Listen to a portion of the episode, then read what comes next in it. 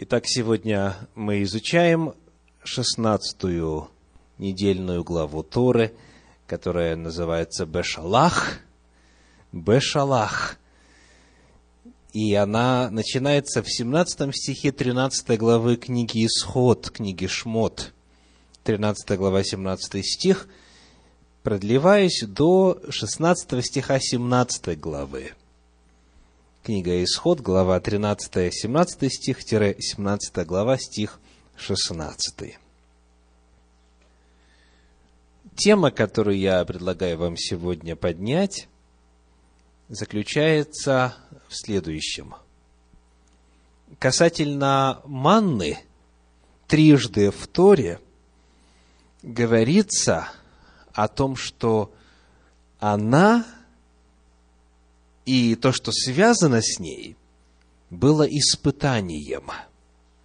Вот эти три места. Первое из нашей недельной главы Торы.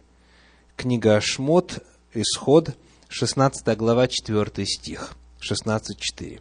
«И сказал Господь Моисею, вот я одождю вам хлеб с неба, и пусть народ выходит и собирает ежедневно – сколько нужно на день, чтобы мне испытать его, будет ли он поступать по закону моему или нет.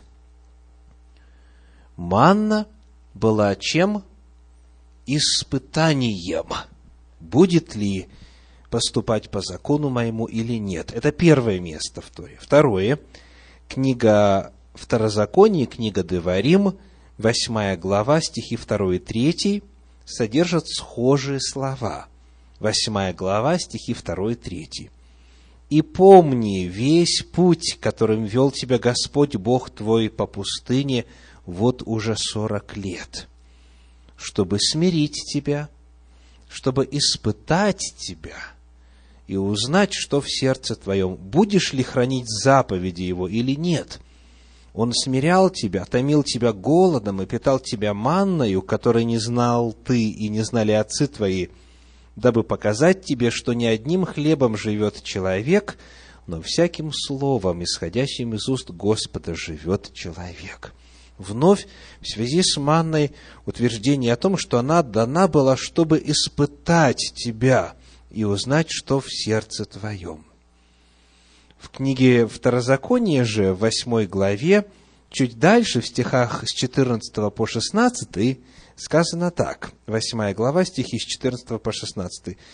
«То смотри, чтобы не надмило сердце твое, и не забыл ты Господа Бога твоего, который вывел тебя из земли египетской, из дома рабства, который провел тебя по пустыне великой и страшной, где змеи, василиски, скорпионы и места сухие, на которых нет воды, который источил для тебя источник воды из скалы гранитной, питал тебя в пустыне манною, которой не знали отцы твои, дабы смирить тебя и испытать тебя, чтобы впоследствии сделать тебе добро. Вот это три заявления Торы, где говорится о том, что манна дана была для испытания. И именно в этом контексте задается сегодняшний вопрос. В чем было испытание манной? Почему манна по Торе является испытанием? В чем смысл? Что Бог хотел испытать? В чем смысл испытания манны. Во-первых, конечно же, как пишет профессор Нихама Лейбович, многие комментаторы высказывают удивление в связи с этим. Думаю, и вы также удивитесь. Вот что она пишет. О каком испытании говорит здесь Тора, удивляются комментаторы.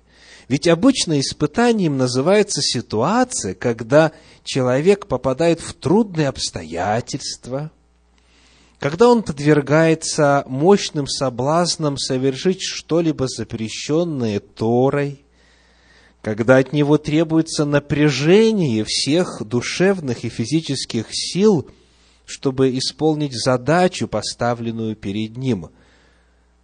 Но в чем состоит испытание манной? Ситуация эта с манной вроде бы ничего подобного вышеперечисленного собой не представляет. Вот как формулирует этот же самый вопрос Абарбанель. В чем состояло испытание, посланное им Всевышним, когда он стал изо дня в день снабжать их хлебом? Это же была великая милость, а не испытание. Итак, вот три отрывка, вот вопросы, которые стоят. Давайте попытаемся на эти вопросы ответить, о том, в чем смысл испытания манной, говоря устами и древних, и современных исследователей Торы. Мы с вами предложим пять главных ответов, которые можно найти среди комментаторов о смысле испытания манной. Первый из них принадлежит Раши. Раши отвечает на вопрос, который мы поставили сегодня, перенося акцент самого факта дарования манны на заповеди, связанные с манной. Он пишет, «Ради того, чтобы я испытал его, и вот объяснение. Будут ли сыны Израиля исполнять заповеди, связанные с манной? И если вспомнить четвертый стих 16 главы книги Шмот, то там так и сказано, чтобы мне испытать его, будет ли он поступать по закону моему или нет. Соответственно, в связи с манной были какие-то законы – и дарование манны представляло возможность испытать верность закону. Конечно же, сам по себе факт наличия закона до дарования закона интересен, правда? Перед нами 16 глава книги Исход. Закон дается в какой главе? В 20 главе. Во временном измерении разница в две недели – 16 глава описывает то, что произошло за две недели до дарования Торы, которое началось с дарования десяти заповедей. И Господь говорит, вот когда я дам им манну, это продемонстрирует, будут ли они верны моему закону. Какому закону? Это показывает, что закон им был известен, закон они знали до того, как Господь дал им закон в письменном виде, на десяти, в десяти заповедях, на двух скрижалях и в книге закона, в законе Моисеевом в целом. И вот Раши так и говорит, вот какие заповеди, связанные с манной. Первое. Запрет оставлять манну до утра. Сказано, не оставляйте до утра. И, тем не менее, некоторые оставили, и восмердело, черви завелись. И вторая была заповедь какая? Только шесть дней собирать, в субботу не собирать. То есть о святости Шаббата они знали еще до того, как Господь в четвертой заповеди сказал, помни день субботний, чтобы святить его. То есть, иными словами, первый ответ на вопрос о том, в чем суть испытания, заключалась в том, что это дарование манны, манна сама, она была связана минимум с двумя ограничениями. Не оставлять до утра в будни и не собирать в день субботний. Сказано, но нашлись некоторые, которые и вот первую заповедь, и вторую заповедь нарушили. Итак, перед нами первый ответ на вопрос. Манна была дана для того, чтобы испытать народ касательно закона.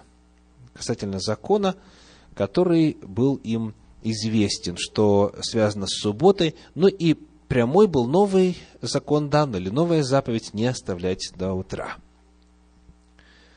Второй ответ на вопрос, который можно найти в этом отношении, принадлежит Рамбану. Рамбан объясняет, что суть испытания состояла именно в самом факте дарования манна, не в законах только лишь, связанных не в заповедях лишь связанных с манной, но и в самом факте дарования этого небесного хлеба. Вот что пишет Рамбан. Это подобно сказанному в Дворим 8.16, в Второзаконии 8.16. «И кормил тебя маном в пустыне, о котором не знали отцы твои, ради того, чтобы испытать тебя и в конце концов дать тебе благо». То есть, по 16 стиху 8 главы книги Второзакония не говорится о том, что испытание было на верность закону, будет ли соблюдать закон или нет, а только лишь манну упоминается. Дал манну, чтобы испытать тебя и дать тебе добро. И потому Рамбан пишет, потому что для них это испытание не иметь другой пищи и вообще не видеть никакой другой возможности для пропитания, кроме манны, о которой прежде ничего не знали ни они, ни их отцы, которая спускается для них с небес изо дня в день, и которую они ждут голодные, и при всем том слушаться Всевышнего и идти за Ним по местам, где невозможно достать продовольствия. И так Всевышний вел их по пустыне, полной змей скорпионов, чтобы не было у них другой пищи, кроме той, которую они получали с небес изо дня в день, только в количестве, необходимом на один день, чтобы испытать их и под конец наградить их верой, которая останется у них навеки. Итак, согласно Рамбану, испытание заключалось в самом образе жизни, который вынуждены были вести те, кто питался манной, пищей незнакомой, непривычной, странной, строжайшим образом дозированной, не допускающей никаких излишеств. Согласно этому комментарию, формат дарования манны, сам факт ее дарования и то, каким образом жизнь складывалась на протяжении времени питания, вот это и было испытанием само по себе. Это был второй ответ на вопрос о смысле испытания манной. Третий. Третий. Согласно комментарию Сфорна, манна – это испытание слишком легким образом жизни. Вот как пишется в этом комментарии. «Ради того, чтобы я испытал его, будет ли он поступать согласно моим указаниям или нет, и комментарий, когда будет получать пропитание без всяких усилий. В обычном положении вещей надо было бы землю вскопать, надо было бы посеять, потом ухаживать, возможно, поливать, пропалывать, потом собирать, потом э, молоть, перед этим очищать, веять и, и так далее, и так далее. Длинный, трудоемкий процесс. А здесь небо. Потому вот этот исследователь обращает внимание на то, что это было слишком легко. Это образ жизни чрезвычайно легкий, когда нет нужды работать, тяжелым трудом зарабатывая себе пропитание, когда все необходимое люди получали непосредственно из руки Всевышнего. И вот именно в этом смысл, смысл испытания в легкости жизни без тревог и забот. Вот подобную мысль мы находим непосредственно в Торе, книга Второзакония, книга Деварим, 6 глава, стихи с 10 по 12. Второзаконие, 6 глава, с 10 по 12. «Когда же ведет тебя Господь Бог твой в ту землю, которую Он клялся отцам твоим, Аврааму, Исааку и Иакову дать тебе, с большими и хорошими городами, которых ты не строил, и с домами, наполненными всяким добром, которых ты не наполнял, и с колодезями, высеченными из камня, которых ты не высекал, с виноградниками и масленами, которых ты не садил, и будешь есть и насыщаться, тогда берегись, чтобы не забыл ты Господа, который вывел тебя из земли египетской, из дома рабства.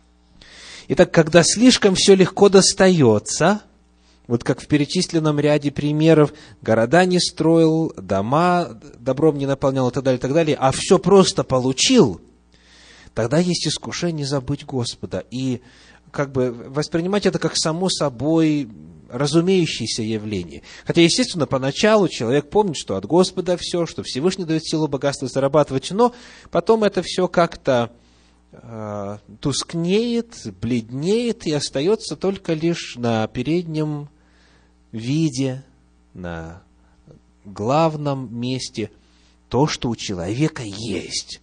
Бог отходит в тень. Так вот, коль скоро Всевышний ввел народ в страну, где все это уже было для них приготовлено, чтобы они не забыли Господа, который их туда ведет, Он на протяжении сорока лет их испытывал легким образом жизни. Вот такое мнение Сфорна. Ман – это испытание слишком легким образом жизни. Четвертый ответ на этот вопрос звучит так. Испытание избытком свободного времени. Испытание избытком свободного времени. По мнению комментария Ор Хахаим, речь идет именно об этом. Он пишет, «Ради того, чтобы я испытал его, потому что хлеб с небес не нуждается ни в какой обработке, Следовательно, сыны Израиля будут совершенно свободными. Вот тогда я погляжу, будет ли он поступать согласно моим указаниям или нет. Итак, на самом деле, если проанализировать, то не только это был легкий образ жизни, но и много свободного времени. Ведь э, ранее, в принципе, еще и, пожалуй, у поколения непосредственно перед нами жившего – которое было не так оторвано от э, земли, как современное поколение, главное время жизни уделялось как раз-таки тому, чтобы добыть пищу, приготовить ее и э, поддержать жизнь. Сейчас это на самом деле все очень легко и делается в считанные минуты благодаря современным удобствам и прочее и на самом деле много времени свободного остается на другое. Так вот, согласно автору комментария Ор Хахаим, вот здесь, когда много свободного времени, у человека может проявиться его нутро по-настоящему. Есть в истории человечества, в человеческой памяти вот осознание – такой проблемы, а именно лень порождает много грехов. Слышали о подобном? Когда человек занят, когда работает, когда трудится, когда достигает цели, когда у него много обязанностей, то тогда и э, не остается времени для того, чтобы о каких-то излишествах думать, какие-то извращения планировать и так далее как говорят э, англичане, сатана отыщет дело для ленивых рук. Сатана отыщет дело для ленивых рук.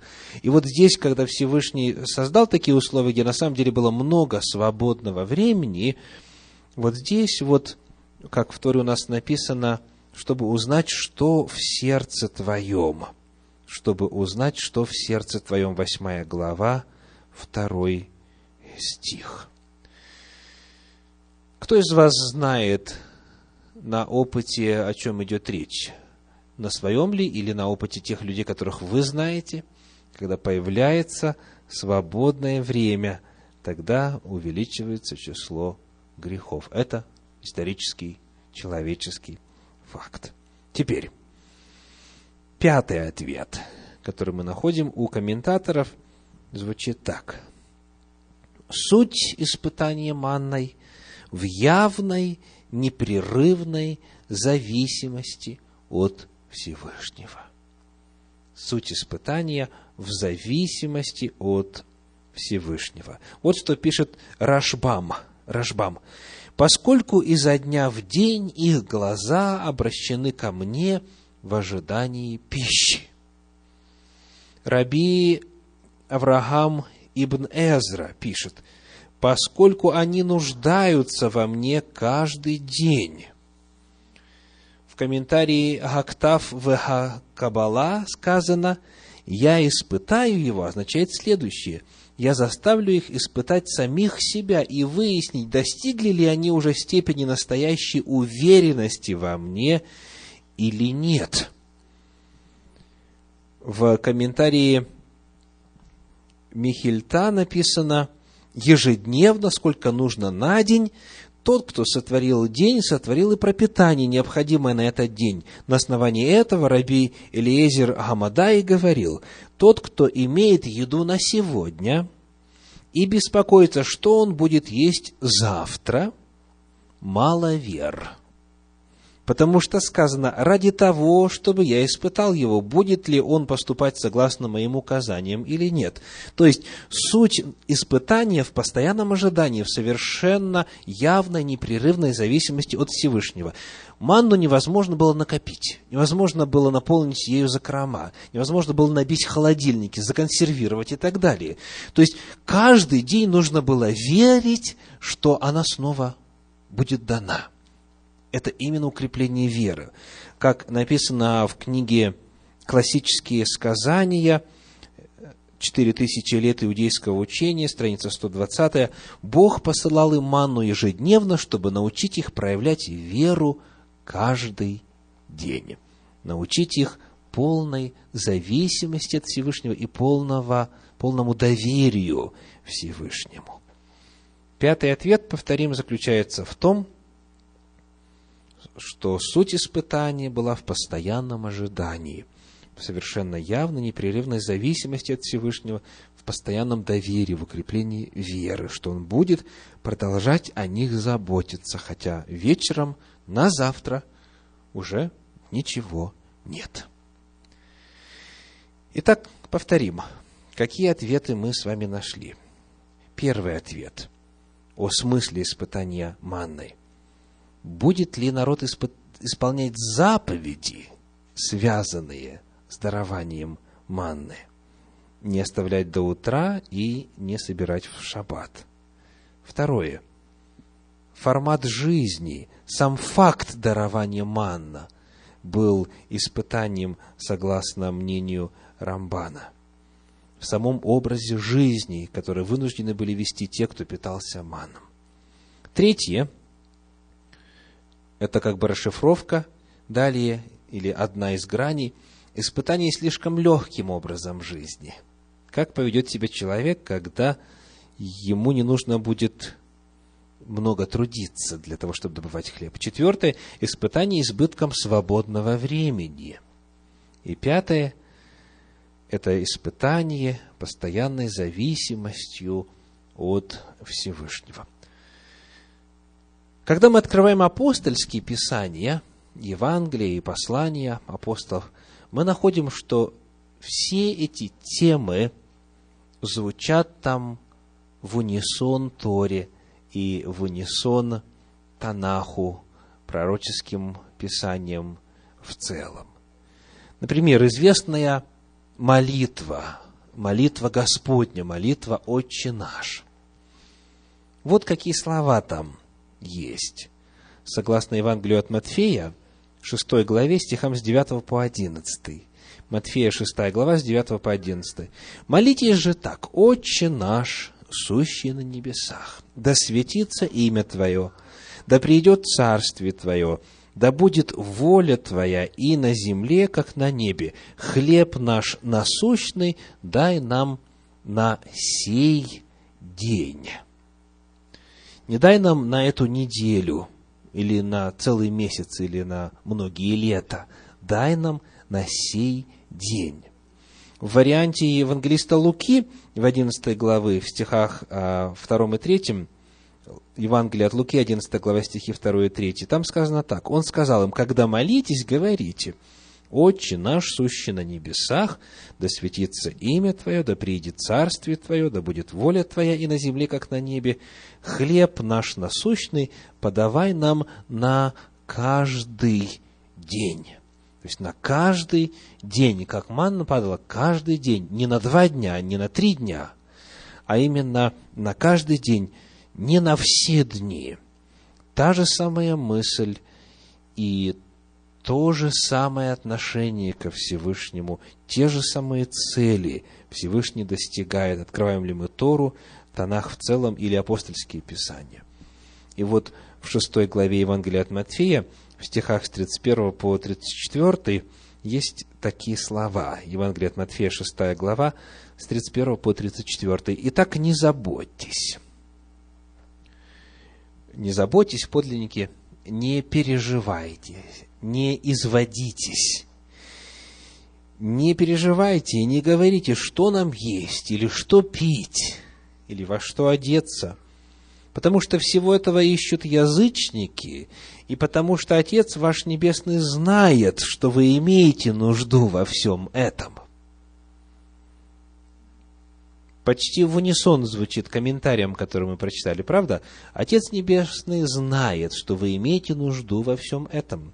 Соответственно, нужно научиться ему доверять. Ищите же прежде Царство Божье и правды Его, и это все приложится вам.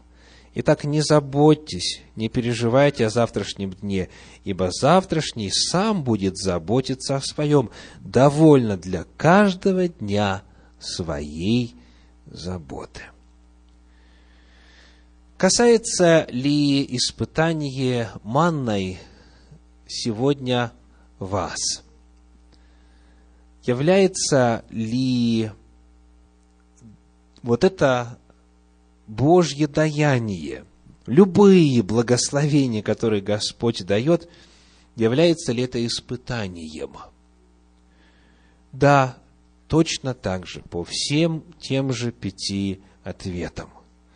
Когда Господь посылает благословение, использование этого благословения не дается на наше усмотрение. Использование Божьих благословений должно реализовываться и осуществляться в соответствии с Божьими заповедями. Будет ли давать, будет ли давать Господь благословение больше или нет, зависит от того, исполним ли мы, примем ли мы изначальное благословение по Его заповедям. Когда Господь что-либо посылает доброе человеку, успех, благополучие, процветание, финансы, здоровье и так далее, и так далее, все это само по себе есть испытание. И некоторым легче переживать трудности. Там это как-то человека мобилизует, как-то силы его собирает, и кажется легче устоять на Божьем пути, чем когда приходит изобилие, когда приходит благословение, тогда уже и люди меняются часто, и взаимоотношения меняются, и человек становится совершенно иным, просто от того, что ему повысили зарплату. Встречались с таким? Встречались с таким? К сожалению, к сожалению.